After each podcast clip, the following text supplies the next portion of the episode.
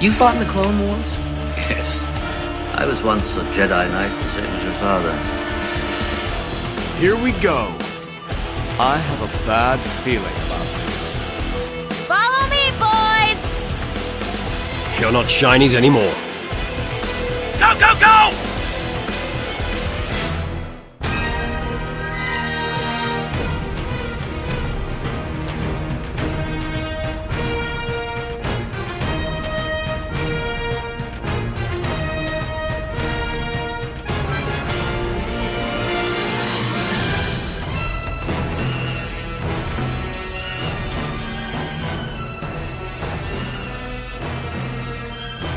Hello again, everybody, and welcome to another episode of The Clone Wars Strikes Back. This is the podcast where we go back and celebrate the six year history of Star Wars The Clone Wars by discussing each and every episode and episode arc. My name is Dominic, and joining me, as always, to discuss these episodes is my good friend and co host, Ciaran.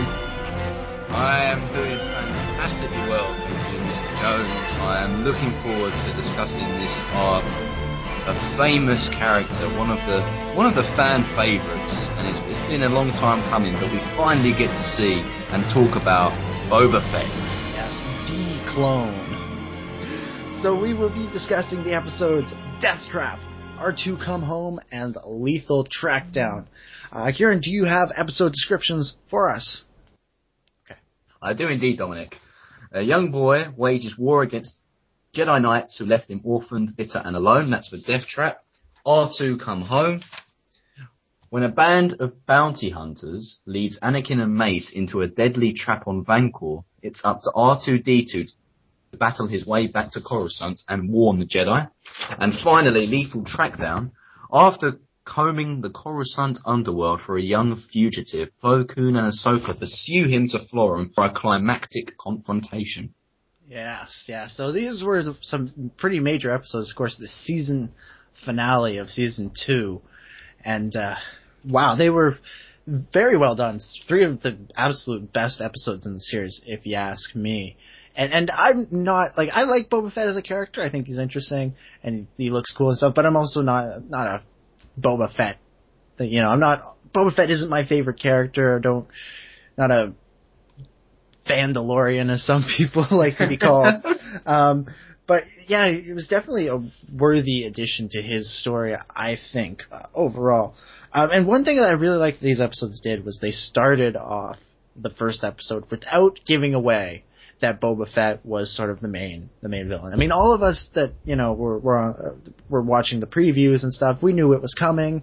We, we had heard about it. I think all the way back at, in the summer uh, before season two. There had been some hints that Boba was coming, and it was so. But it was played off where if you didn't know it was happening, there was a great reveal.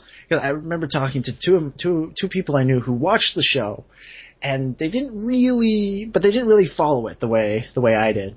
And so they were like, "Yeah, I was just watching the episode, and I'm thinking, oh, what's what's this clone gonna do? Is he gonna be the one that saves it, or is he just like the evil one?" And then he's like, then he says he's Boba, and I'm like, "Whoa!" It was, you know, it was played off so well that you know, if you didn't know what was going on, you know, until he says, oh, "This is Boba" into that comlink, you're like, you had no idea. Had no idea it was coming. I mean, maybe you guessed it, but you know, it didn't seem like it, you know, it didn't seem like the kind of story mm. that that you were expecting, I guess. But at the same time, it makes perfect sense. Boba Fett trying to kill uh, Mace Windu. Well, so let's let's talk about Boba. Let's just get him out of the way because he's he's the big guy. um, you know, this arc you really see him. He seems conflicted. He doesn't really know what he what he wants. Um, so what did you think of, of Boba in this arc? Well, Boba Fett is always, always been an intriguing character, as you said, for, for Star Wars fans, particularly when you see him in episodes five and six, and you obviously want to find out a lot about his backstory, and really linking on to what you see in episode two. This is, in this arc, really a, a, a similar disposition to that of episode two in terms of his attitude and his demeanor. He hasn't really evolved as a character at this stage. The only thing that really has is his objectives of killing Mace Windu, because obviously vengeance is at the forefront of his of his goals here. But in in, in the arc, I I do enjoy Boba Fett more, more in the later arcs that we see of him. In this particular arc, you can really it, it's it's not frustrating because I understand what the writers are doing and and really what, what Filoni mentions clearly in in the Death Trap episode is that Boba Fett has no conception of morality at this point of right or wrong, but he's starting starting to identify and acknowledge that through the situations that he has been put in, i.e., with taking those hostages, as we see in, in um, R2 Come Home and Lethal Trackdown, and in, even in Death Trap, when when he doesn't manage to kill Mace Windu in his quarters, and then Aurra Sing suggests that he blows up the starship, he's suddenly like, "Whoa, I don't, I don't want to do that. They, it's not my brother. It's not the clones' fault. They got nothing to do with this." And then Aurra Sing's like, "Oh, just grow up," and we'll touch about her character a little bit later. But Boba Fett is really, as you said, conflicted in in his in his actions in this particular arc. He doesn't. He, he, he's, he's still determining the, the, the idea of right and wrong. He, he, he, he wants justice. He wants to kill Mace Windu because he killed his father, but at the same time, he doesn't want to have any collateral damage. He doesn't. He, he always wants. He almost wants to care care for the clones. He, he sees parts of himself in, in, in the clones. He, no, he also sees himself as being better than them because is this unaltered clone, as um, as the Kaminoans have put it, to Jango Fett. So, what did you think of Boba Fett and his character in in this arc, Dominic? Well, I, I thought he was very interesting. He's he seemed in this arc to be a much more tragic character than we'd ever seen. I mean, we got a little hint of that in episode two, where you know, father dies and that whole that whole thing. Um, but in this arc, you know, he really you know, if we hadn't seen The Empire Strikes Back, if we hadn't seen, if we didn't know where he was going, you know, you kind of felt like he was, you know, the troubled kid who would, who, you know, in the right situation could be turned around and become a, a good guy or go off and live some other life. Um, when it turned out, you know, he really, things didn't work out that way because, well, honestly, I blame Mace Windu. um, and we'll get to that uh, when we get to the end. But you know, like he, he seemed, you know, his conversations with Admiral Killian, even uh, with Plo Koon and Hondo, and you know, when he realizes that Aurra Sing has abandoned him, you, you really feel that he, he he had a chance, and the Jedi had a chance in this arc to turn him around. But instead, they, they messed up, and well, he winds up uh, turning Han Solo over to Boba or over to Darth Vader in, in The Empire Strikes Back, and it's like if if you had it, if they had it done things slightly differently, you know, IG88 might have been the guy to catch Han Solo. It, the, the whole saga, we might have a different uh, different uh, lead bounty hunter, but of mm. course.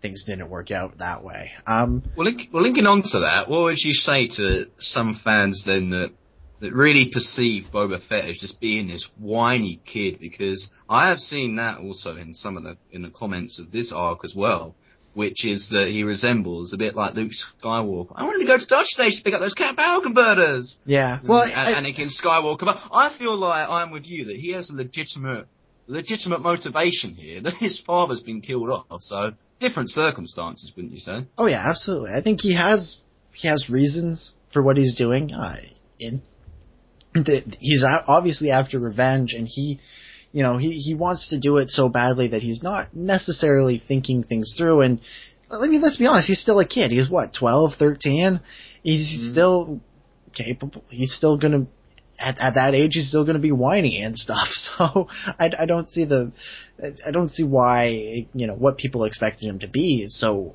early on in his in his development. I mean, when we see him later on, he's he's obviously not not as whiny. I mean, look at where he is in seasons four. Mm. He's definitely definitely uh, grown on grown up from from his adventures in in this arc. So I, I don't I don't know. I don't have a problem with the way he was portrayed. I think you know he was portrayed with a lot of pain and a lot of you know bent up hatred for Mace Windu, and he was blinded by it. And as a result, made a lot of bad mistakes, which turned out to be really bad for for everybody. So hmm. I, I don't I don't blame Boba for well I, I do blame him, but I, I for what happened, but I, I don't blame him for those emotions. you know. Yeah. Very Well, there's other factors in play here. Really, that's that is the point here. Is that, as you said, a lot of this. Whilst you could argue that it was his particular attitude and, and personality that had led him down, and that has led him down this path, and obviously growing up with Jango Fett as really this figurehead and an idol as his father, it's obviously going to influence him, and then the influences with Aurra Sing, etc. But I mean, as we'll touch upon later, I feel like Mace Windu has certainly got a major contributing role to play with regards to arguably Boba Fett's, you could argue, downfall, or Yeah, absolutely. to other because it is, as you said, it's, he's a tragic character, and I think that's really important and really, really fascinating to to discern in this in this arc, but also episode two because that's what's so good about the Clone Wars is that you get to really abridge a lot of what took place in episode two for a character like Boba Fett to what he then becomes in episode five and six because all we see in episode two is his father's death, but we don't see any reaction or the effect that has on Boba Fett until we get to the Clone Wars. Yeah, yeah, absolutely. You know, in episode two, we just see him, you know, holding the helmet and and looking sad, and then you know he's had some time to sort of, basically, you know, you know he didn't he didn't really grieve properly. There's he like he said he has no one, and so he turned his his grief into hatred for Mace Windu and wound up teaming up with Aurra Sing and and Bossk and, and Castus to go out there and try and take down Mace and you know Boba it, it would have been interesting. Boba's very interesting. You know, he, he- you know, you wonder what would have happened to him had Jango Fett survived. I mean, would he? Mm. He still probably would have become a bounty hunter, I, I guess.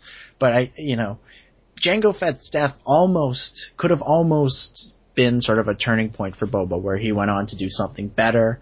Um, but because he was so alone, and because you know Mace Windu didn't give him up anything when they when they finally met face to face.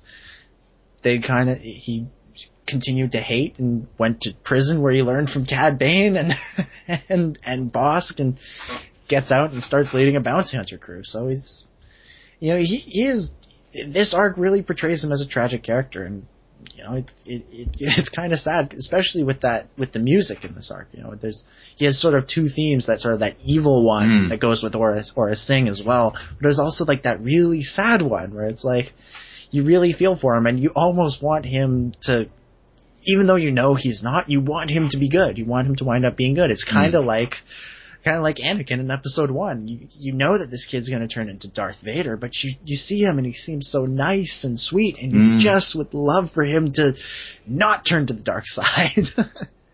Well, I feel like for Boba Fett's character, he, it, the death of Jango Fett impacted him in, in such a way that he had to grow up faster. And you see that with characters in many other franchises. One of them that stood out to me was, there's no spoilers here, but say Magneto in X-Men. Sure. Obviously, being departed from his parents, he took on a course similar to Boba Fett in this regard of vengeance and, and trying to find the people that, that obviously hurt him and tortured him um, because of his because he was a mutant. Um, and so obviously it's similar and different circumstances, but the, the main similarity there is how you know tragedy in a person's life, namely whether it is the death of a parent or loss of or loss of parent, loss of parental contact, it's of course going to have an impact on the individual, and it's usually going to end up in a negative way because you have that. You, know, you don't have that figurehead, you don't have that father or or mother to, to look out for you and, and teach you the teach you how to grow up or, and really look and really be there for you in time in times of dire need when you're having to make these tough decisions for them to be the guiding hand and saying no this is what you should do this is what you shouldn't do however in fairness to Boba Fett he had got Jango Fett as he had Jango Fett as a father and it seems though the bounty hunter way of life was always destiny for Boba Fett. That was always where he was going to end up. But the type of bounty hunter and, and as I said, his demeanor and temperament really, as you have said uh, as well, altered after his father's death. And you see that with the type of pe- with the type of, uh, of bounty hunters that he hangs out with, the likes of Aurra Sing and Bossk and Castus, but not for long. Um, unfortunately, yeah, not. poor Uh, Castus. Nah, well, I don't have much sympathy for him. I was saying, yeah, shoot the guy. Uh, more, that's well. I hope that doesn't say much about my temperament, but just when I was seeing him on on on uh, in Lethal Trackdown, but and and Hondo as well, he would have an influence on him.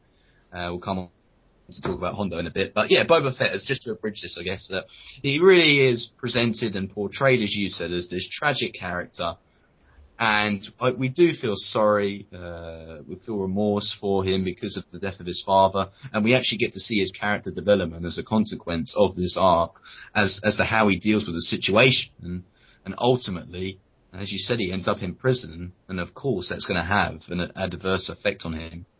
Yeah, yeah, definitely, definitely. It's it's it's it's sort of the the next step in his in his development as a bounty hunter. You know, we sort of saw him in episode two as this kid, and he, you know, when Jango died, yeah, that was sort of the beginning. That was sort of the first step, and this was the next step, where it put him in a place where he would wind up learning how to how to become tougher and and and how to deal with these sorts of things and you know who knows with whatever the future future films or TV shows will hold for Boba Fett. I mean, you know, he was Uh, supposed, spin-off yeah, spin-off films, yeah. Well, he was supposed to be the main character in thirteen thirteen, but that's gone. I, really, if, they, if they're going to do a Boba Fett spin-off film, I'd rather they just adapt the, the story of thirteen thirteen into in, into the spin-off film. I think that would be that would be most interesting. that's that's the story I really want to see for Boba Fett, sort of that that final step into being the the bounty hunter we see in in a in Empire Strikes Back. But, but let's move on a little bit. I'm sure we'll we'll get back to Boba many many times uh, throughout this. Um, let's talk a little bit about uh, Admiral Killian, the the Scottish Republic admiral. um, he was uh, he he was definitely he's one of those characters. Um, you know. You kind of have to like him. I, I mean, he's sort of this old school kind of guy where, you know, the whole thing where he had to go down with his ship and he sort of, you know, tur- sort of when Anakin and Mace were trying to convince him to leave, he's like, "I don't expect you to understand, Jedi." You know, it was like he wanted nothing to do with the Jedi way, and he sort of, think, I guess he maybe he represents. He, you know, we see Yularen and Killian and Tarkin as these sort of these Republic officers. They aren't clones, and they aren't. Um, uh, and they aren't Jedi. So they're in this this war where they're surrounded by these two pe- these two factions that are completely different from them, and they are sort of. We know that at least Tarkin and Yularen become key key people in the Empire. Um, so you know you wa- you have to wonder, you know, if there is kind of that. There's always sort of a tension between the Republic officers and the Jedi. I mean, did you get that sense from this guy? Absolutely, because there was so frequency in the confrontations between, I guess, the ideologies of the Jedi and and Admiral Killian in particular, but just in general, these these Republic officers, because their, their disposition in a way is so distinct from the Jedi and their philosophies that they could never really, I guess, unify in terms of their their ideals and their actions as well. So Sure. the Jedi can't really understand that, as you said, Admiral Killian wants to go down with his ship, and they're they're trying to do their best to persuade him, whether, it is through coercion, by basically saying. "This is an order. You must not go down with your ship. We we save lives. This is what we do. And then he you know, opposes that, challenges that, and says, "Well, hang on a minute, but this is what I do. I have to go down my ship." And it's the same tone that Admiral Trench used as well in um, season two, that a captain must always go down the ship. Yularen also made a mention of that as well. So I, I, I can understand their philosophies here.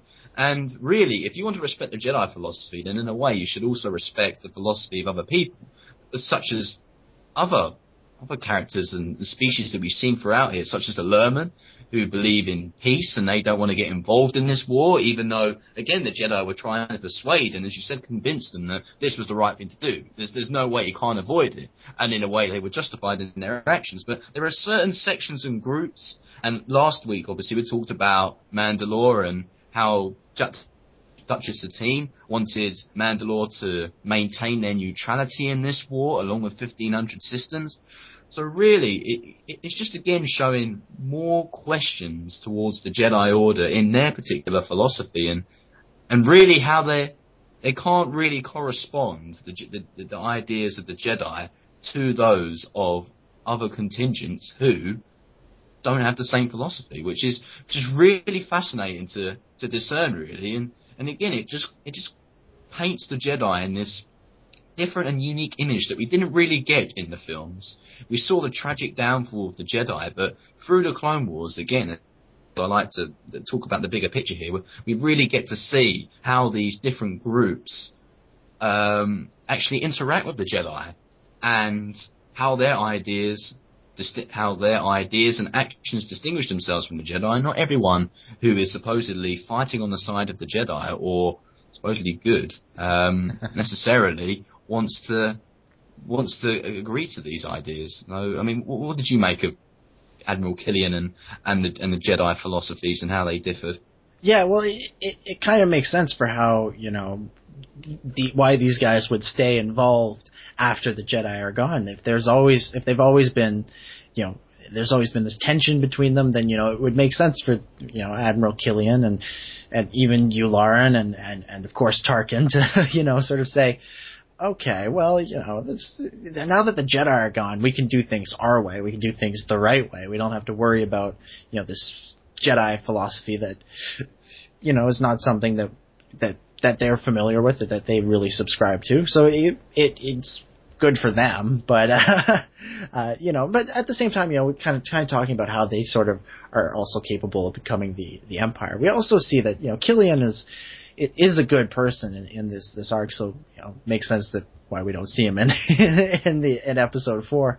Um, and of course, you know, the whole being made, you know, 30 years apart and all that. But, um, you know, he, he's, uh, he's, he seems like a good guy. He seems like he's trying to do the right thing because, you know, he, he has, he has some interactions with Boba Fett and Boba, where he's, you know, being kind to Boba and, you know, his when he's talking with the with the clone cadets in in in the first episode, you know, of course he does his little you know tough guy I'm the admiral thing at the beginning, but then he he's kind of almost turns it into a game when the uh, when the when the bomb goes off and they have to evacuate the cadets. He almost turns it into a game. So he he seems like he's you know he's not he's not evil like Tarkin.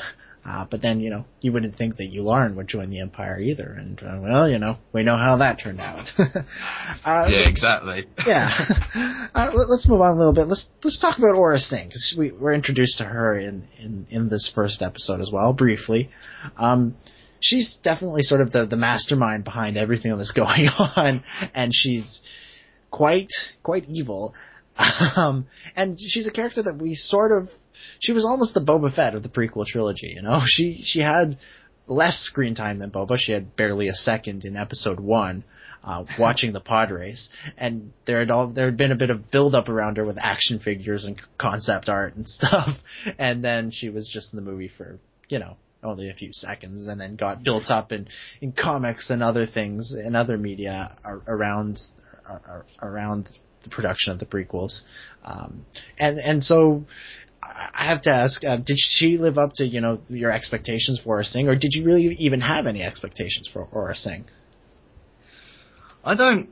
I didn't really have major expectations for a character coming into this. I, I recognise that, as we're going to call it now, the Legends universe, there was a lot of material based upon Sing uh, having force powers and wielding lightsabers and, and things like that. But clearly, that didn't come to pass in, in the Clone Wars, and so I, I guess there was a mixed reaction from fans in that regard. But I really, really enjoyed her character. I think she was the, the pinnacle of evil in this episode. She was so convoluted, i.e., she was sadistic, vicious, and twisted, but it, it really worked. And, and the, the, portrayal by Jaime King is, is fantastic in this episode, and oh, she yeah. obviously voices other characters later in the show, which she does a fantastic job, I have to say.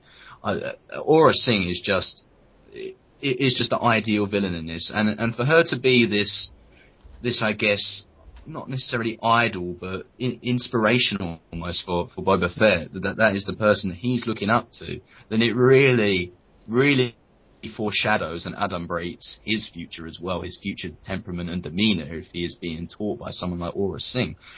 Um, obviously she escapes, and she abandons Boba Fett, which, which again is going to have another another swaying impact on how his character develops. And obviously, we don't want to talk everything about Boba Fett, but it, it, it, her character really is intertwined closely with Boba Fett. How how she acts as that, I guess, polar evil or malevolent character, personality, contrasted with the Jedi, so to speak, or it's difficult to see what other influences in terms of good you know, quotation marks there, um, that, that Boba Fett really has on his life. So I guess I'll throw that back at you, because I don't know the answer. But first Good. of all, like, what did you think of Aurra Sing? And do you think that um, Boba Fett really, really had a chance of, I guess, not not becoming what we see in episode five and six, based on his so-called mentors? Did you, i.e., have you seen a good mentor that Boba Fett has had at this time, or not really. yeah, uh, well, first off, I don't think Boba really had any good mentors. I mean, he got a little bit from Hondo and a little bit from Plo Koon in, in the last episode. I wouldn't really but, say Hondo's a good mentor. But well, he told him he told him to be honorable and and, and stuff. But uh, yeah, I, I know critical. it's yes, yes, but you know, he he sort of gave him that like one bit of good advice. You know, that Boba. You know, I, I think Boba, if he had a had different mentors, then he really could have been a, a good guy, a good character. But because he didn't, and because he was in so much pain, and people saw this as a chance to, you know, capitalize on his pain. You know, I mean, Aurra Sing and, and Castus and Bossk, they were only in this for the money. When for Boba, it was really personal. You know, Boba didn't. I bet Boba wouldn't even have cared if he got paid if they killed Mace Windu. But the, all the other ones, they wanted you know proof that Windu was dead. They wanted hostages so they could sell them.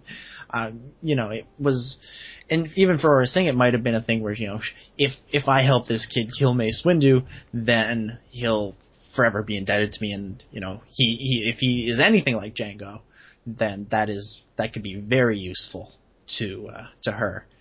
And uh, you know, I would have loved to have seen another uh, yeah, conf- confrontation between Boba and Aurra later on in the series, and I, we might have gotten that in uh, some of the never produced episodes. And who knows, maybe they'll be released as a comic book someday, or perhaps even another episode if they ever get around to it. Um, uh, but Emmy Emmy award winning. Yeah, Emmy back to back Emmy award winner. Yeah, and hold on. Yeah, so let's let's stop. We'll get back to the discussion in a second. Yeah, uh, last last week or just just this past weekend, really, they announced as of as of the time of recording, they announced that the Clone Wars won the Emmy for outstanding special class animated programming. Uh, this is the second year in a row it has won that, and in theory it could win three years in a row if uh, if the Lost Missions get nominated as well. And I think that would have to be some kind of record where after a show got canceled, it won three back to back Emmys for uh, outstanding whatever its class is. and that would madness. Be, that would be madness. madness. Yeah, absolute madness that the Emmy Emmy award winning show uh, didn't make it through. Um, but yeah, it, it would have been great to see some kind of confrontation, see what Boba's reaction to seeing her again would have been. Would he have been happy to see her? Would he uh, have wanted to kill her? Would he have, you know, it would have been very interesting. Um, don't but, know what Aurra Sing's it is actually, yeah. So that could be linked. Who yeah, knows? knows? That'd be interesting. But anyway, sorry, could carry on. Talk about Aurra Sing's. Yeah, I was going to say. Yeah, I was going to say Aurra Sing. Yeah, she was she was great. She was the, sort of the evil bad guy. A, you know, she was definitely the brains of the operation. I mean, you know, Boba was trying to constantly, you know, trying to take control, but she was really, but she was really the one in control. Um, and then you know, but she also you know, she really pretended to care about Boba. She obviously didn't actually care. You know, when that uh, that thing, that piece of the ship nearly falls on him, and, and R2 come home, she just sort of looks at him and shakes his head, shakes her head, and continues uh, continues walking. It's and just sort of you know like, huh, well, you know, you almost died, but that would suck for you. Um, mm. You know, she was. I Really, might, I might challenge you on that actually. I, I actually think she did care for him, but obviously not as much as her own skin. But I think she did have some relative I don't feelings. think so. I- really, I just. Mm, I think I- I, I- think I- she was she was just in it. She was in it all for herself, and she didn't. She, you know, Boba was just a tool for her. She Boba was a tool to get paid, and you know she was using his hatred of Mace Windu to you know go after Mace, and you know if she wants to kill Jedi, and killing Jedi is is obviously tough, especially in a war. So if you have somebody who looks just like all of the soldiers in the Republic Army, yeah, let's use him and blow up Mace Windu, and then you know, if they can prove it, they take his head to Count Dooku and get a nice payday. that is true. I mean, overall, I would argue she was very selfish and, and sordid, but I still feel there were a, a couple of elements. I mean, when, when she ran off, ran off um, after the, the confrontation with the Jedi in that barn scene, Yeah. she did look back and was like, Boba, come, come. And then when it was quite obvious that he wasn't going to escape, she legged it. But at the same time, I'm thinking to myself, well, in fairness, if she tries to save him, she's going to get caught. And I understand as well that if you really did care for someone, you would do it, I guess, regardless. But it was a, it was a no-win situation there, really. If she she had tried to save him, Plo already had him. Ahsoka was chasing her. She would have been captured. There was no way she she was going to save him. So uh, at, at heart, she had obviously self-interest, but I still believe there were elements where she did care, kind of, in, in, in her own perverted Her own- and twisted way. yeah, Her own weird kind of way, yeah. yeah. Well, I don't know. I, I still just feel that she she thought he was just a, a means to an end, and or you know if she was able to to train the son of Jango, you know if if he has anything, if he's anything like Jango, then she can use him later on because he'll forever be dead to her because she helped him kill Mace Windu. So I, I don't know. I, I I have a hard time buying into that that she had any you know real caring for her, for him. Uh, you know. He, you know, she, when he doesn't kill the trooper, you know, she threatens him, and you know, I, I just, I don't know, I, I never got any real sense of of caring from her. I, I don't know. It, it's, you know, I think she was, she cared about one thing, you know, getting getting paid and getting her money, or, or at the very least, I think maybe it, got to the past point where it wasn't even about money anymore. It was just about finishing the job and killing killing the the Jedi. And that's maybe that's the one that's I think that's sort of where you might have a point that she stuck with this job when really it was kind of ridiculous at a certain point. So maybe maybe I I might give you that one that you know she stuck with it for Boba perhaps or maybe she's just crazy. It's possible she's just crazy. Um, but yeah, she she definitely um she was she was great. She was a great villain. Uh, You know, some people were disappointed she didn't have her uh, her force abilities like she had in the Legends universe, but you know, it's whatever. whatever. She she still was able to to do a lot of damage with just some blasters and uh and, then, and an antenna sticking out of her head. Well, I feel like this is, we've already well we had that well we got that I should say with a Sarge Ventress anyway. I thought that was really really interesting to see how obviously this isn't this is kind of related, but she obviously falls from grace and becomes a bounty hunter with force powers. So Yeah. if people were disappointed they didn't get that of Aurra Sing, they they eventually got it of Asajj Ventress, and I feel it made it more interesting regardless because.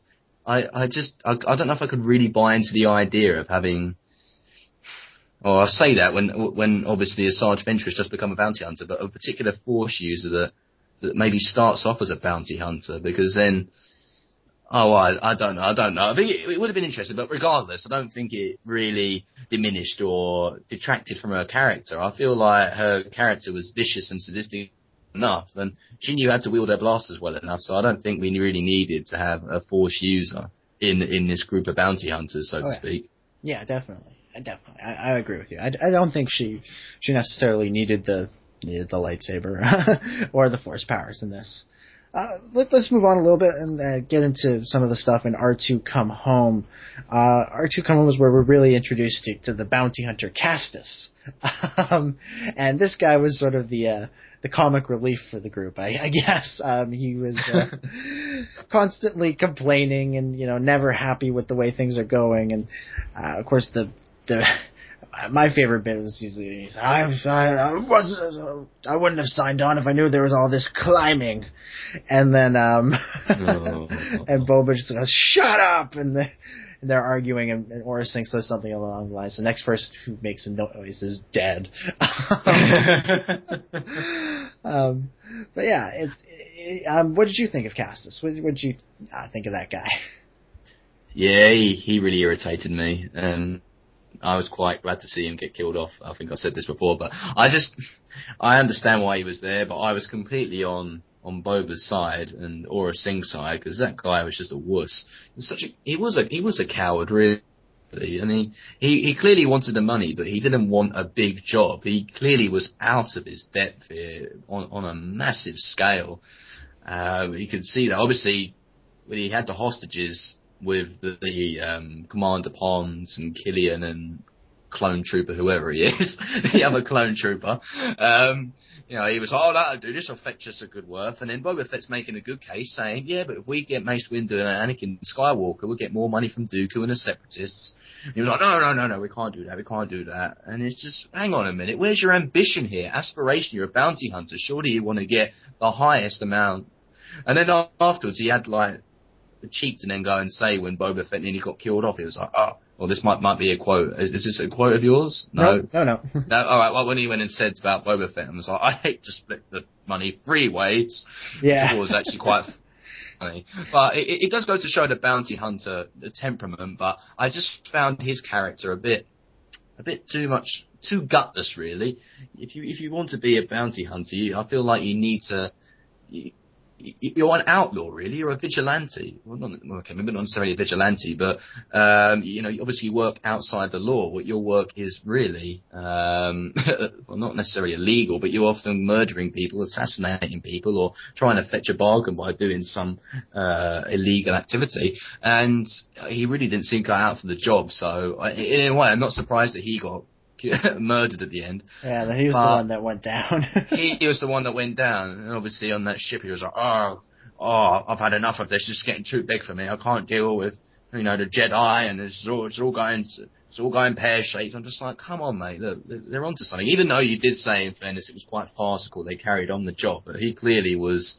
He was not interested at all in um, getting getting the big buck, so to speak. But maybe I'm being really harsh, so I'll, I'll pass it on to you and and and hear your opinions of Castus.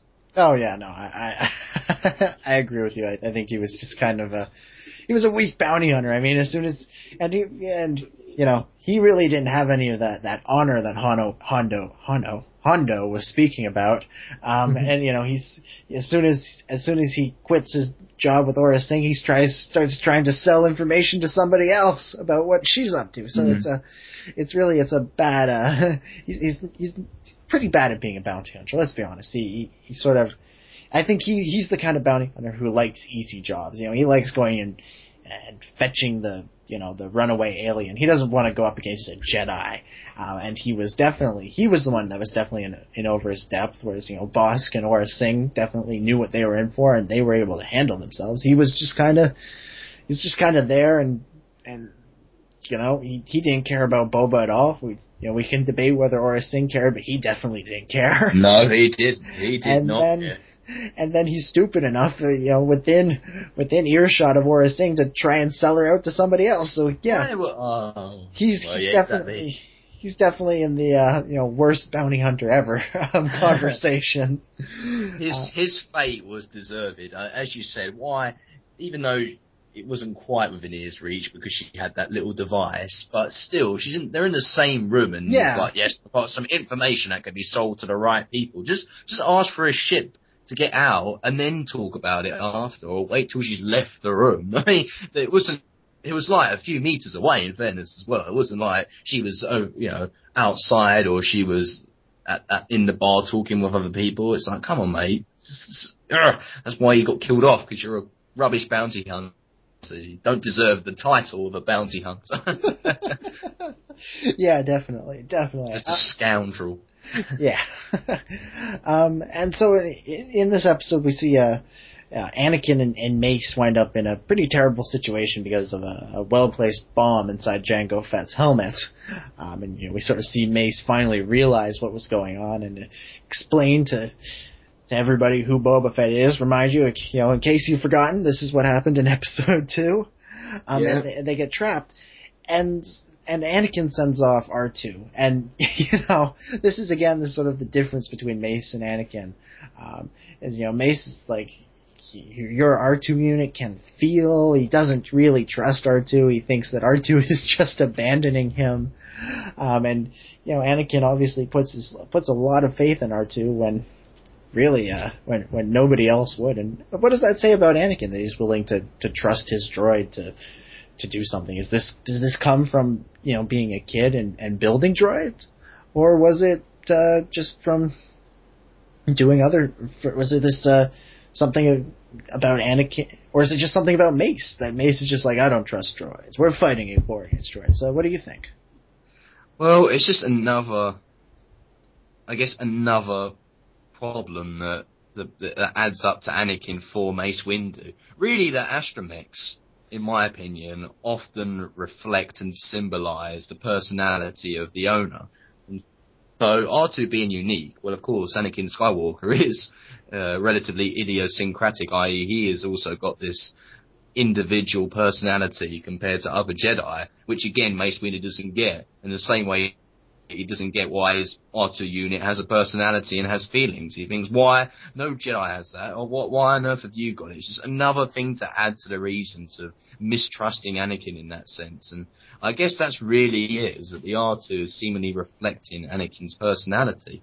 And in terms of Anakin's seeming, as you mentioned, perhaps his attachment to droids, well, he's obviously attached to a lot of things. He's attached to obviously his mother, which I, I guess is fair enough, Yeah. and he's attached to his his wife. And we won't go into the massive debate about whether it's love or attachment, but principally it's attachment in my opinion, and I think you kind of concur with that in the sense that he is really just attached to Padme. In the same way that he's attached to R2D2, is that I mean we obviously had those those two episodes in season one, the downfall of a droid and Duel of the Droids, wherein R2D2 was seemingly destroyed and, and Anakin went on a search party uh, in, in attempts to pursue and, and and find R2D2. So he clearly cares for the droid, and and it's again another unique trait for a Jedi, which uh, bridging this again together is is the fact that Mace Windu doesn't get that, but in the same way that uh, Anakin has always been attached to these droids, and and then also how how R2D2 actually emerges victorious. He fulfills what Anakin had instructed him, which again is mm-hmm. another surprise to Mace Windu, and often to Jedi, whenever Anakin uses these so-called unorthodox methods to actually succeed in their task, to succeed in his task. And that is the same way that R2D2 seems to do it. That, that's kind of my impression, is that the droid reflects Anakin's personality, or R2D2 reflects Anakin's personality. But what, what would you say to that? Yeah, I, I think you you you got it right there. The droid kind of reflects Anakin's personality, and I think Anakin, just in general, trusts the droids better. You know, I mean, we had those uh, downfall of a droid episodes where Obi Wan calls astromechs, you know, a dime a dozen. Whereas, you know, I think I think it does come a bit from uh, Anakin's, uh, you know, b- growing up building droids and being so close to droids all the time. Um, whereas, uh, whereas you know Mace Windu has always just kind of viewed, the, you know, Mace Windu probably grew up at the temple and just kind of viewed droids as droids and nothing special, and I, and as a result, he doesn't, you know, put the same kind of trust in his droid. You know, his droid gets its head pulled apart by some Gundarks. um, and then, of course, R2, you know, really, R2 is the, the hero in, in this episode. He, you know, we have these great scenes of him, you know, just messing with the bounty hunters, you know, closing doors and dropping things on them, and, and, and just brilliant stuff, brilliant, hilarious. And then, uh, of course, escaping Slave One, and then we get one of the my all-time favorite scenes in the series when R2 goes bursting into the war room.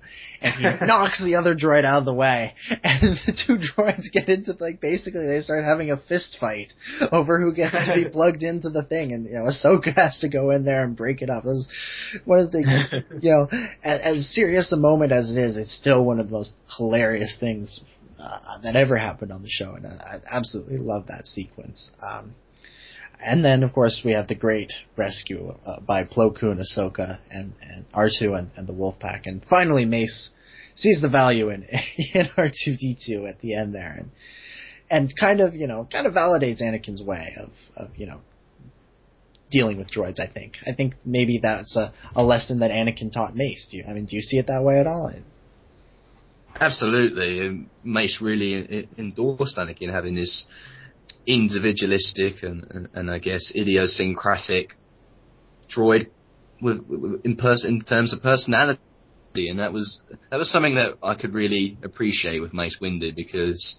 As many listeners may know, I'm not his greatest fan, but yeah. at that particular moment, I I I respected that. And when you get yeah, I mean, Mace is, Mace is kind of like Mace is kind of like Boba. There are times when you think, hey, there's a chance for this guy. yeah, exactly, exactly. And I just feel like for for Mace Windu, when you get those compliments, they're often rare and, seldom, and so you take them to heart a little bit more, I guess. And that was something to uh, appreciate. And I won't nick the quote because someone might say it, but Anakin's response also is quite funny. yeah. um, but I, I, I, generally do feel like Mace um, accepts and, as you said, has uh, validated Anakin having this This droid, this droid with a unique personality, and and ha- actually having a personality which droids don't usually have. Um, yeah. So that would be my my opinion on that. Yeah, absolutely, absolutely. All right, uh, let's move on to the the third episode, Lethal Trackdown. Um, and this one starts off, you know, you have a great scene between Anakin and Mace talking about what they should do. Um, and then they, of course, get the transmission from the bounty hunters, and we see that Boba can't bring himself to kill Ponds. And this kind of goes back to this whole this whole arc with the with Boba, and anytime he interacts with the clones, it's always, especially the older ones, it's always very, very awkward. You know, like there's a scene, there's a sequence where, uh, in, in Death Trap where he's lost, and uh, you know he runs into some clone troopers, and one of them calls him son, and it's like you know with that voice, him hearing the word son is like has got to you know be like a knife to the heart, and then you know he's supposed to be blowing up the ship, and there's that clone that really you know has no you know doesn't have a crazy hairdo or some tattoos or anything. He just looks like Jango, and he's he's just there, and Boba can't bring himself to kill him. He just stuns him. Of course, he winds up dying in the explosion, anyways. But you know, Boba didn't actually pull the trigger. And then in this one, you know, he puts the gun to Pon's head, and he's he's pointing and he's pointing and he's he, he's about he's thinking about pulling the trigger and he doesn't. He, he can't bring himself to do it, and, and then the Norris thing does it instead. um, and uh, you know, it it it it's almost like he he sees these guys and they just remind him of his father. And it's almost like you know he's in the worst possible situation. He wants to kill someone for killing his father.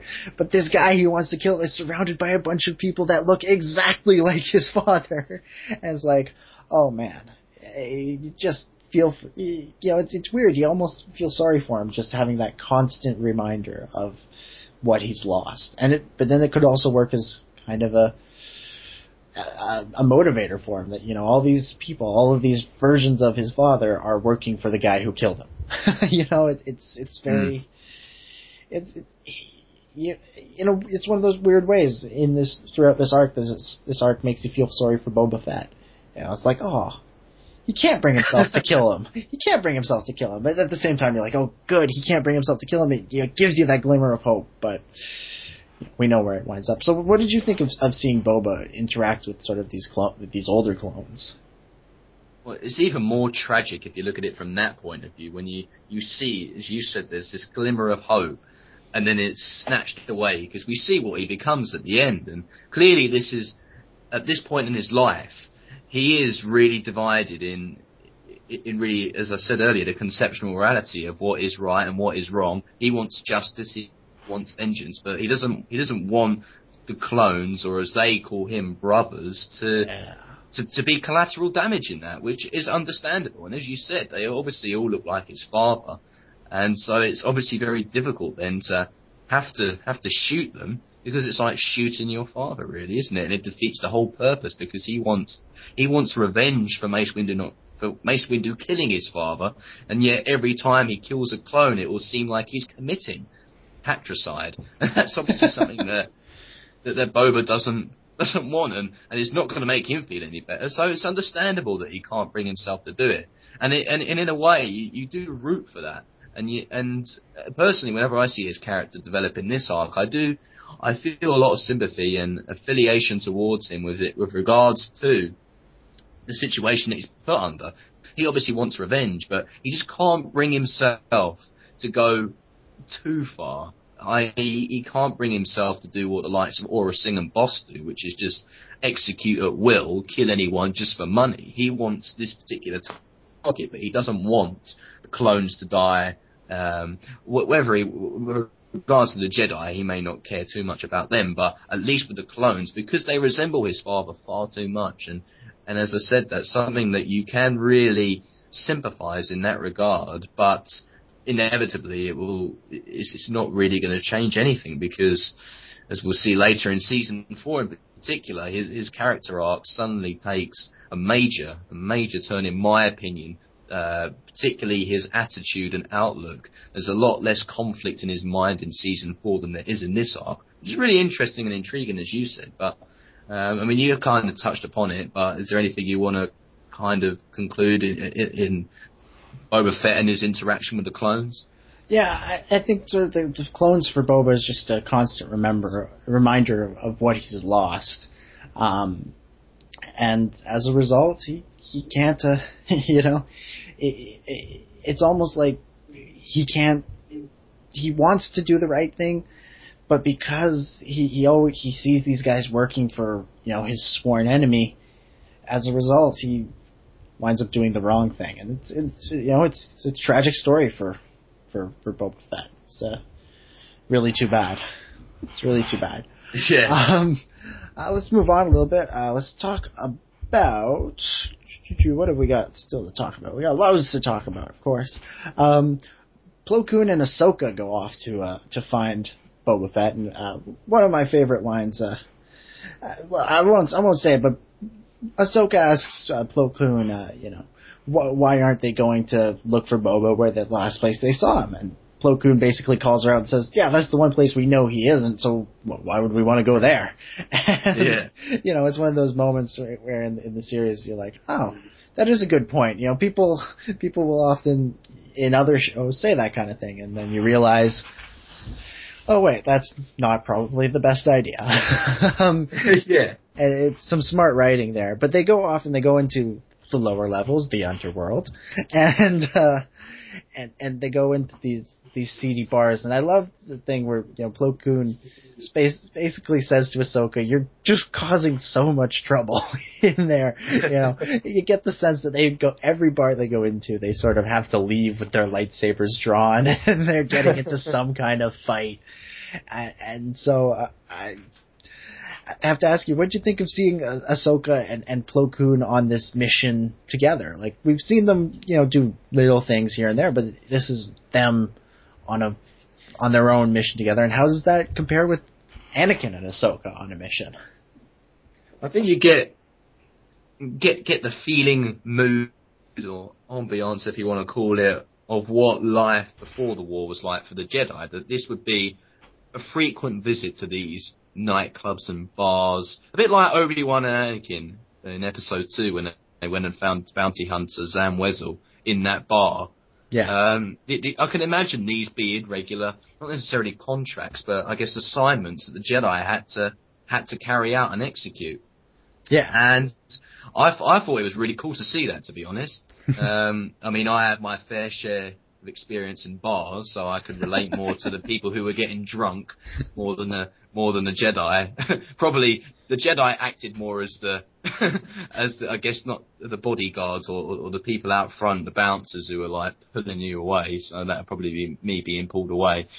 um, but I, I thought it was really really neat to see that and and to see Ahsoka in, in a way to, to, develop her, her Jedi skills, her powers have grown so much already in this season. Her her arc is always interesting because I feel like we should be looking for the cl- we should looking at the Clone Wars through her eyes, and, and and that's really really interesting when we see that she's able to quiet her mind uh, in a tranquil state enough to be able to hear the thoughts of these drunken loonies who a lot of them were talking rubbish. Like, Yeah. Or, or the one the one who was looking at that. The one who was dancing on the pole, like, oh, I really like her. No, I, it's like, come on, mate. Um, and then she actually does find some crucial information, and that's really, really good because it justifies her actions. And she does listen to Plo Koon, uh, in spite of his seeming con- condemnation, con- condemnation even, and and and uh, deplore of Ahs- Ahsoka's seeming actions. But it really is a fun scene, and it's probably one of my favourite scenes of this arc, and probably of uh, of season two that I can remember. Um, it, certainly a memory that is evoked in in season two is is them going into the bar drawing their lightsabers. It's really really cool, and Yeah. it's really funny as well. And the bartender's like, "No one's shooting up my bar today." Sounds like, like it's not one of those old westerns that I'm kind of just thinking about now. That you can imagine that's what the, I guess, romantic view of the West would be like. Um, Yeah. The more it's maybe not legitimate, but it's it's just really really fascinating and captivating to watch. But I know you've mentioned it's uh, the underworld line. One of your favourite lines. But what about the scene as a whole? Did you really enjoy it? Oh yeah, it's it's it's really fun. I think you know you see Ahsoka go in there, and you know she's obviously disgusted by everything, and they had just had that conversation about you know them, you know being having to constantly.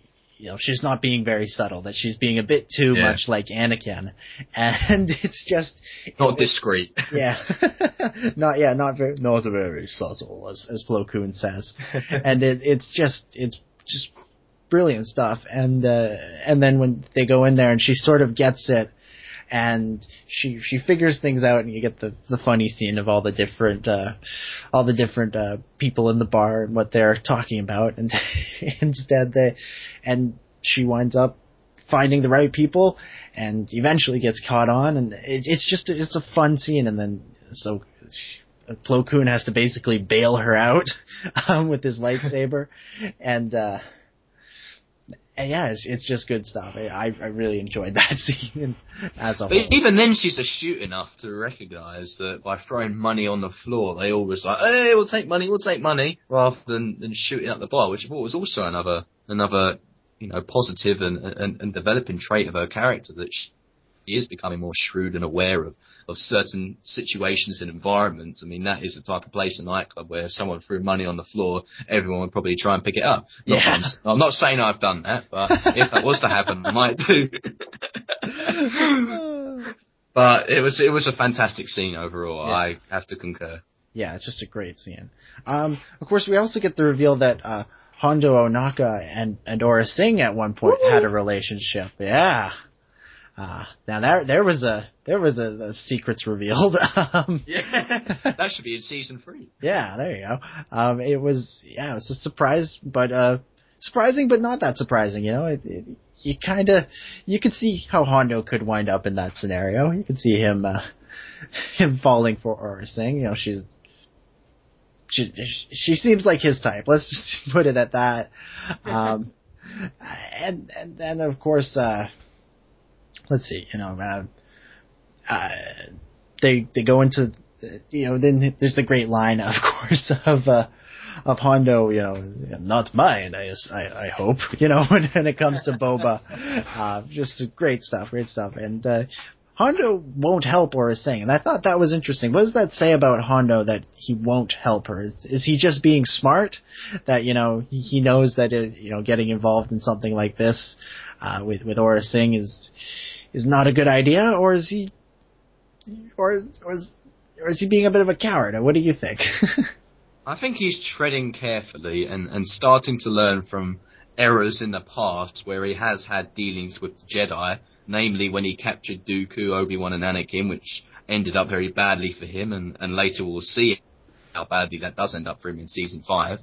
Um, on top of that, we obviously had the one with the farmers, uh, the farmers episode and the crops, which again, uh, went pear-shaped because the Jedi got involved. So I feel like as soon as he knows that, he's calming the situation down and wants to take a neutral standing, which I actually admire him for in this episode. And I actually, this is the point for me which really turns in, in favour of this character. I Yeah. really, really love Hondo in Lethal Trackdown, and I think he's he is the standout character in that in that episode, and I've got a number of quotes, so I can't say them because I'm saving them for the end of Hondo.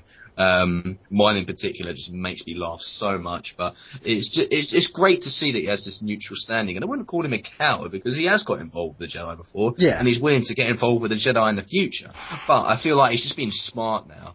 He's learning and thinking, well, if they're going to send Jedi down here, it's probably not a good idea that I get involved and start shooting them. So I feel like he has, st- he's- learning some of the lessons and actually starting to think, well, actually, and we'll also see this later, I can maybe use the Jedi on my side as a consequence. A bit like when Anakin needs some smuggling from someone and he's like, oh, well, I can, I can make a profit out of this. You know how much Hondo likes to make profits. It's a bit Yeah. like, it's a bit like what I imagine Han Solo being like before Episode Four.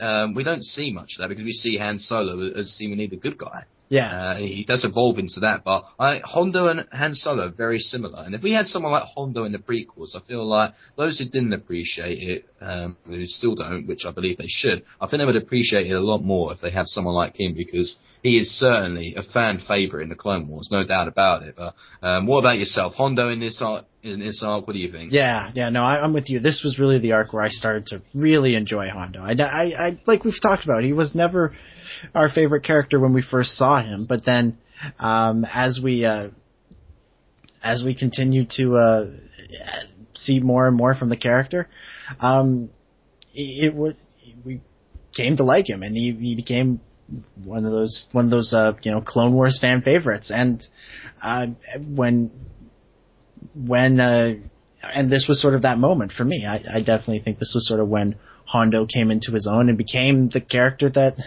everybody likes. Whereas before, you know, the first couple of episodes, looking back on it now, it's like, yes, yes, of course, of course, this was Hondo. Hondo, we've we've always loved Hondo. But when they first came out, it was like, eh, eh, this pirate guy, he's okay, kind of funny. But this was, yeah, definitely, this was the moment that I think everybody kind of really realized how great a character Hondo is. I'm sure people realized from season one, but wasn't me.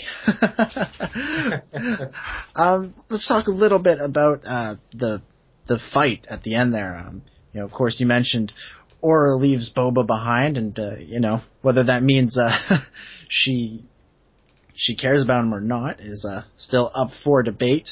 And then, of course, we have Aurra facing off against Ahsoka, and that was a, a great showdown. Wouldn't you say it was a great, great uh, uh, final uh, final duel as the, as those two uh, did their little chase and and all kinds of stuff. And uh, apparently, uh, there was supposed to be a great showdown between Bossk and Plo Koon that wound up being caught.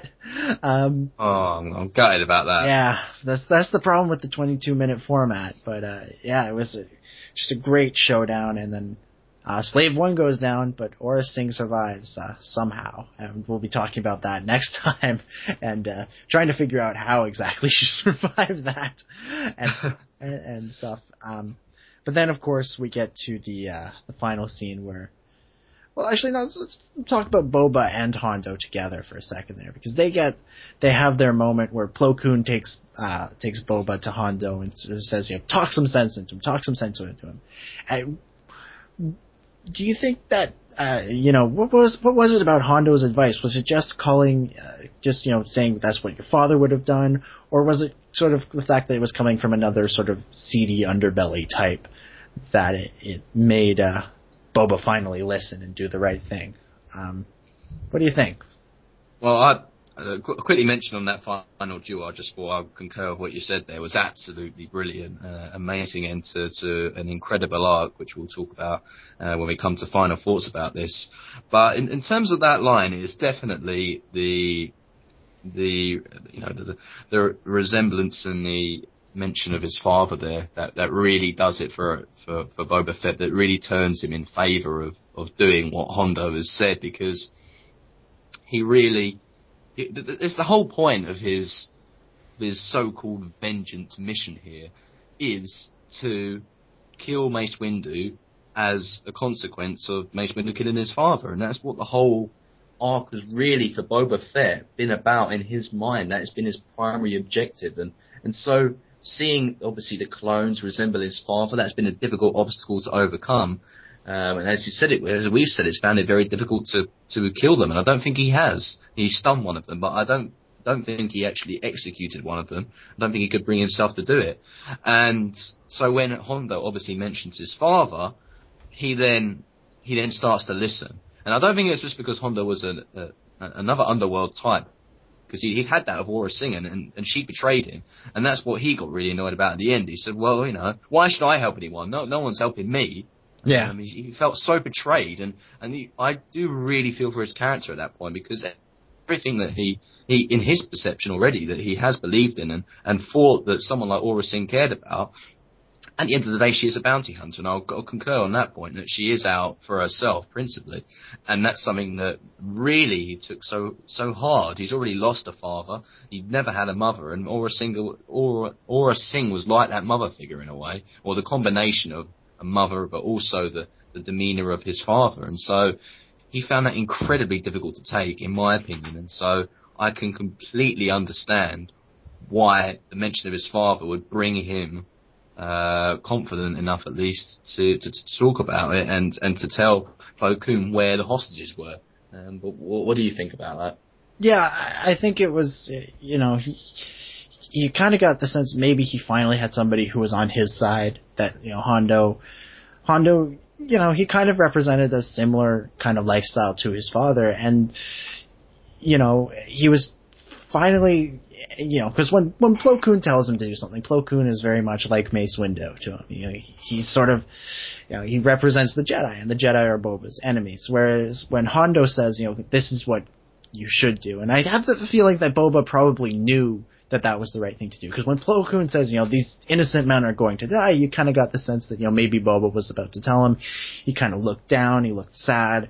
And, you know, just having somebody from the same world as him say, you know what, this is the right thing to do. This is what you should do was sort of his, his final, his, his, you know, finally somebody told him what he wanted to hear. Somebody who he kind of respected, uh, yeah. told him what he wanted to hear. And I think that's what made, uh, made him turn, made him let, let, made him tell Plo Koon what he needed to know because, you know, Hondo kind of represented the life of his father in a strange kind of way. Uh, you know, they're both underworld type people. I completely agree. Yeah. I mean, I didn't mention it, but it, coming from Hondo, certainly, certainly elevated and, and amplified the words that were being spoken there. Uh, for Boba Fett in, in, a positive light for him telling where the hostages were, and, and, and as you said, Hondo really embodies um, the Jango Fett in, in, terms of that idol in, in their respect. He has had that respect, and he comes from the same um, past and, and livelihood uh, yeah. almost job, if you want to call it, as his father. And so, certainly, as, as you have said, the fact that these words were coming out of the mouth of Hondo Ohnaka would have had much more greater impact, or greater impact, I should say, on Boba Fett than just Plo Koon saying that, or particularly Mace Windu. He wouldn't have listened to Mace Windu said that. No, definitely not. All right, and well, you mentioned Mace. Let's let's talk about it. That final scene um, you know, these these episodes really they needed that scene, and I think they needed that scene to be a little bit longer.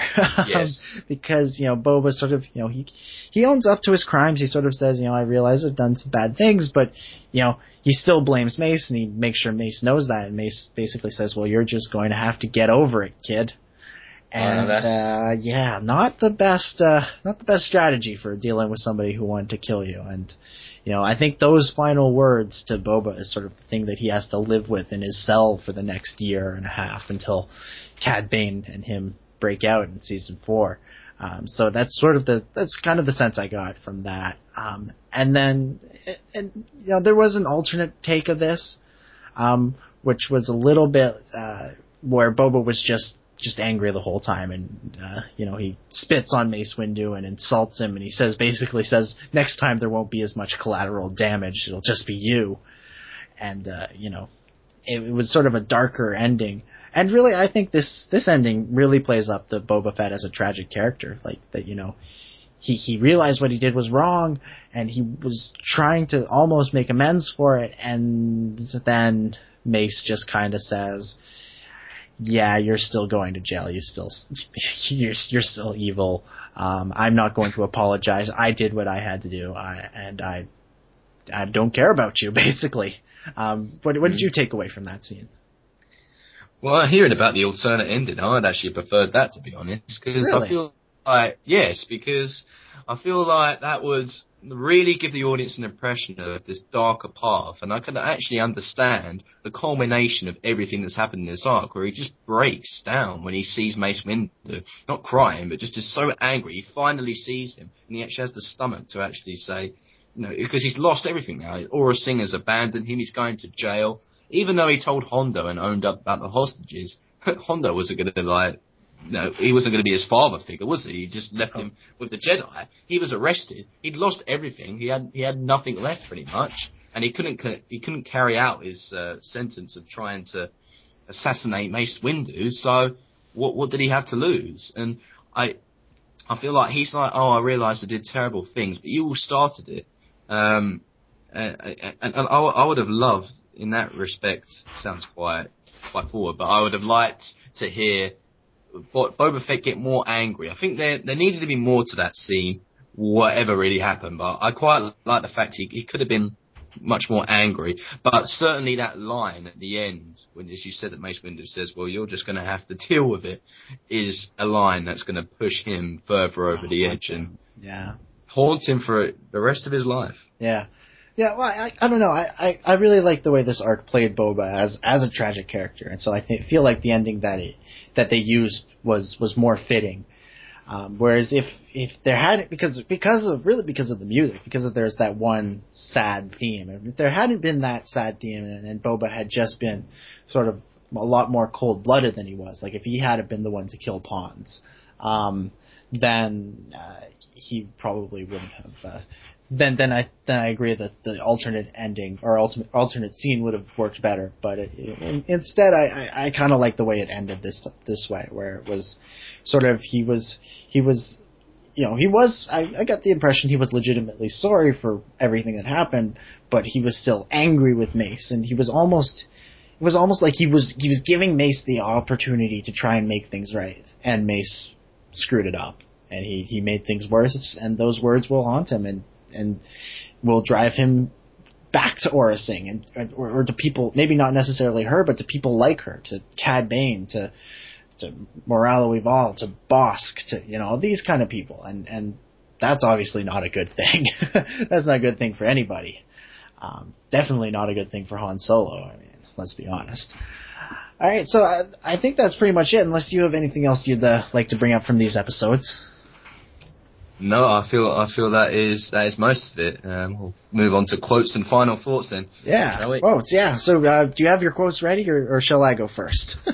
I'll let you go first. Let me go first. Okay, cool. Um, so from from the first episode, uh, my favorite quote's from Anakin. It's just kind of a funny line. He says, uh, "You know, when I show off, uh, it is instructive and inspiring." And he's of course talking about you know when when Mace and him have to leave the clone trooper or the clone cadets. You know, Mace basically says, "You know, you seem more uh, disappointed than than the cadets." And Anakin goes on about you know, well, it's our job to instruct and inspire, and then. Uh, and Mace just says, "You you want to show off," and then when Anakin says, "When I show off, it is instructive and inspiring," and it's just uh, classic Anakin, classic uh, overconfidence. And, and I'll take another one from from that episode as well. Anyway, he says, uh, "When the uh, the one clone, I think Jax, the one the one clone cadet who was played by D. Bradley Baker, the rest were played uh, by Daniel Logan, says, uh, if he is like us, he'll he'll realize he's wrong, and he's talking about Boba Fett after he Mm. abandoned them, and you know." there is a bit of that at the end of the, this arc. I think there's a bit of that.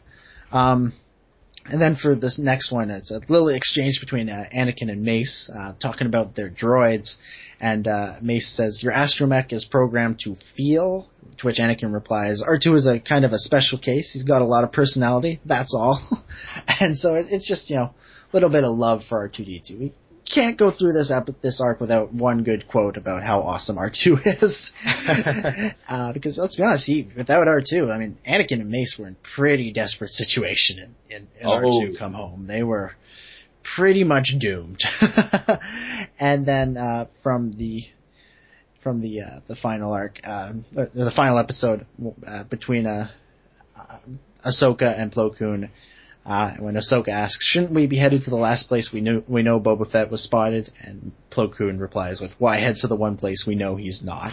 And uh, just we talked about why that was a great line. You know, just sort of that. You know, some writer who has obviously whoever wrote this arc. I'm sorry, I don't know their name off the top of my head. Uh, has obviously seen that happen in one too many movies and was like, you know, that's really ridiculous. I'm gonna put some. I'm gonna have Plo Koon comment on that. Yeah. And it was great.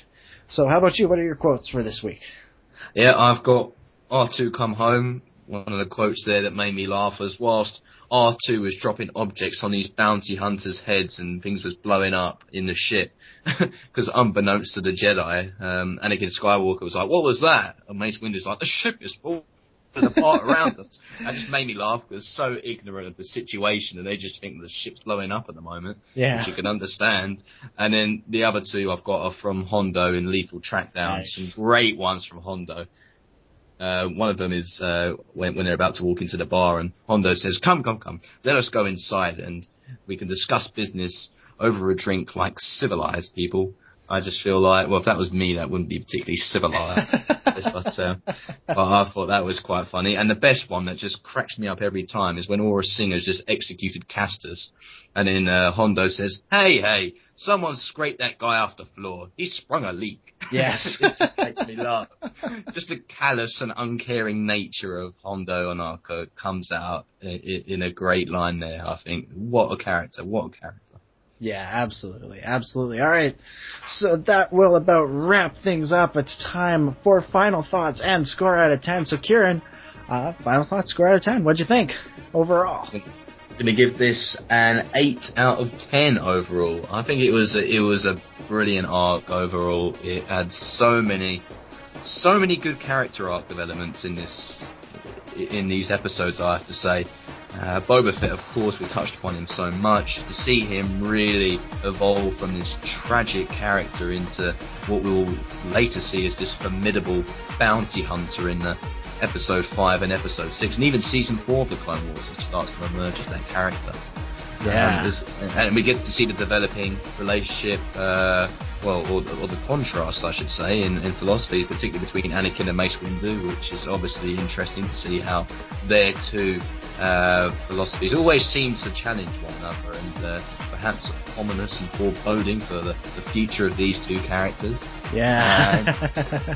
and Lethal Trackdown, we get to see Aurra Sing and Bossk in action because we don't see we don't see much of those characters in, in the prequels at all. I mean, it, prequels. I mean, in the Star Wars saga, we see Bossk make an appearance in Episode Five, and Aurra Sing make an appearance, and they look like really cool aesthetic characters. But we get to see them. We get to see what their demeanor, their temperament is, their their attitude, and how how they actually go about their business as bounty hunters, which is really really exciting.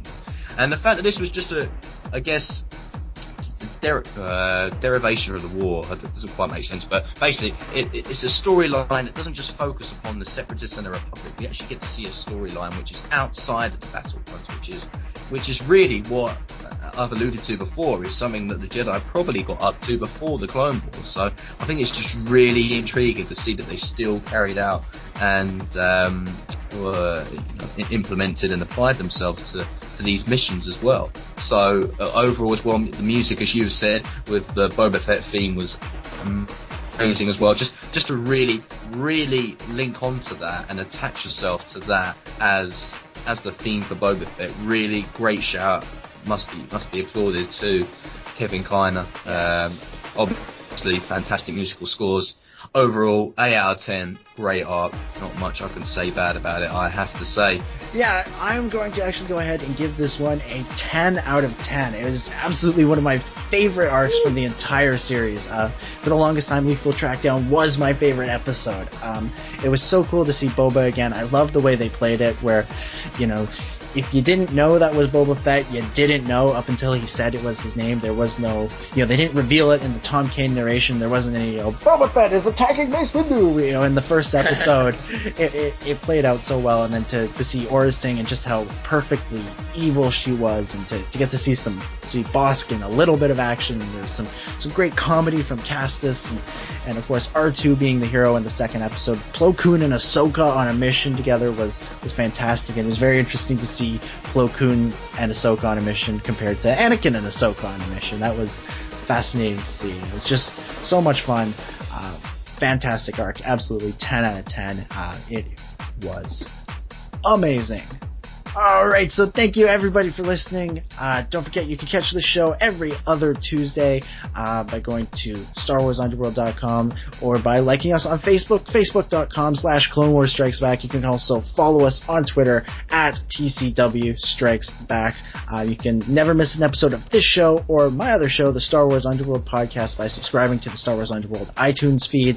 Uh, don't forget you can listen to the Star Wars Underworld podcast every Thursday at 9 p.m. Eastern on channel1138.com or on the aforementioned iTunes feed on Fridays. And hey, if you want to leave a review of this show or that show or both shows, uh, we'd love it, love it if you did that. Uh, you can send us your thoughts on uh, the next episodes that we'll be discussing or these episodes uh, by sending an email to Clone Wars Strikes Back at gmail.com. Next time, we've got some interesting episodes. We have Corruption, The Academy, and uh, to, to round it out, so we have three episodes to talk about. We'll also be discussing Assassin. So at least there's there's one good one in there. We'll we'll be dealing with the with the fallout from from this this this arc and uh, everything that went down with Aurra Sing. Uh, you can also you can follow me personally on Twitter at DominicJ25. You can follow Ciaran at CDuggan6. Uh, thank you everybody for listening, and may the force be with you.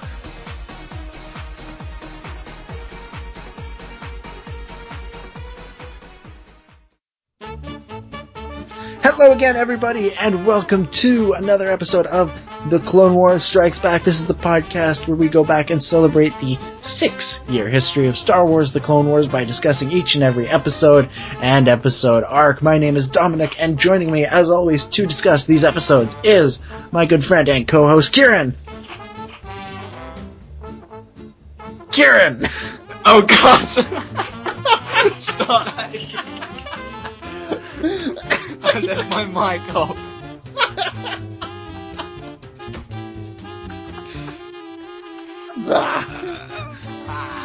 no, I did that as a little prank. Yeah. Uh, I'll be nice. No, I, I, I've, I've legitimately done that accidentally several times.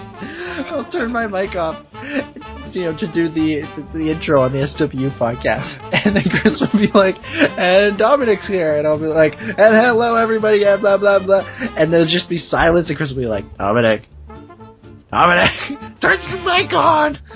I'm like, "Oh shoot!" Ah.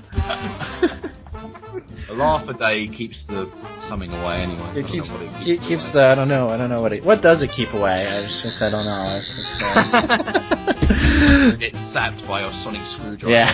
Alright. In Okay. fairness, I did need that moment because I was still laughing in the still, background, laugh- so. still laughing about the, about the elephant elephant noises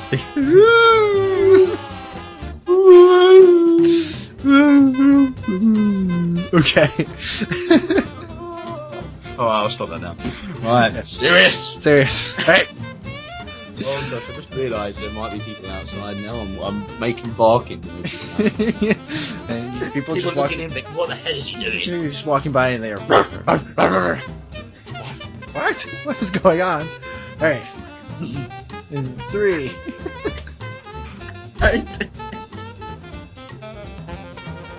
Uh, Ciaran, do you have episode descriptions for us? I do indeed, Dominic. Death Trap. A young boy. What? What is so funny about that? I'm so sorry. I just went halfway through that and I could just see myself laughing and I tried to stop it. I don't know why, because I just went, a, a young boy. Oh, I am so sorry, right? I'm literally going to be focused now. okay. Uh, oh Yeah, my fo- Focus on one last thing. Just woo. Okay. You're horrible. Right. Right, I'm ready now. Just blow my nose. I'm fine now. okay. Right. Okay. You you go. You you just say the episode descriptions. okay. Episode synopsis. okay, okay, right, right. okay. Just say yes, yes I am. Um. Yeah. Okay, I just said, do you have episode descriptions for us? And action. I'm so sorry. Right, right, that's it. Say it. Right, silence. Five. I do indeed, Dominic. Death Trap. A young boy wages war. I'm so sorry. I don't usually have this, but I've got a bit of giggles now. Don't pause there. Just keep going. So thank everybody for listening. Don't forget you can catch this show just about each and every other Tuesday uh, on channel 1138. Uh, what the? F- um, that was the wrong thing to say. I, I'm, I am off. I am off today. I don't know what is wrong with me. Hold on, let Oh, me. I've- serves me right for trying to do this without notes. Give me a second. Ah, that was stupid. I'm not gonna say that. I'm gonna cut that whole th- that whole segment out. That's stupid as hell. I was like, I'm trying to, I'm trying to, how to put this into right the words right way, but didn't didn't work well, out.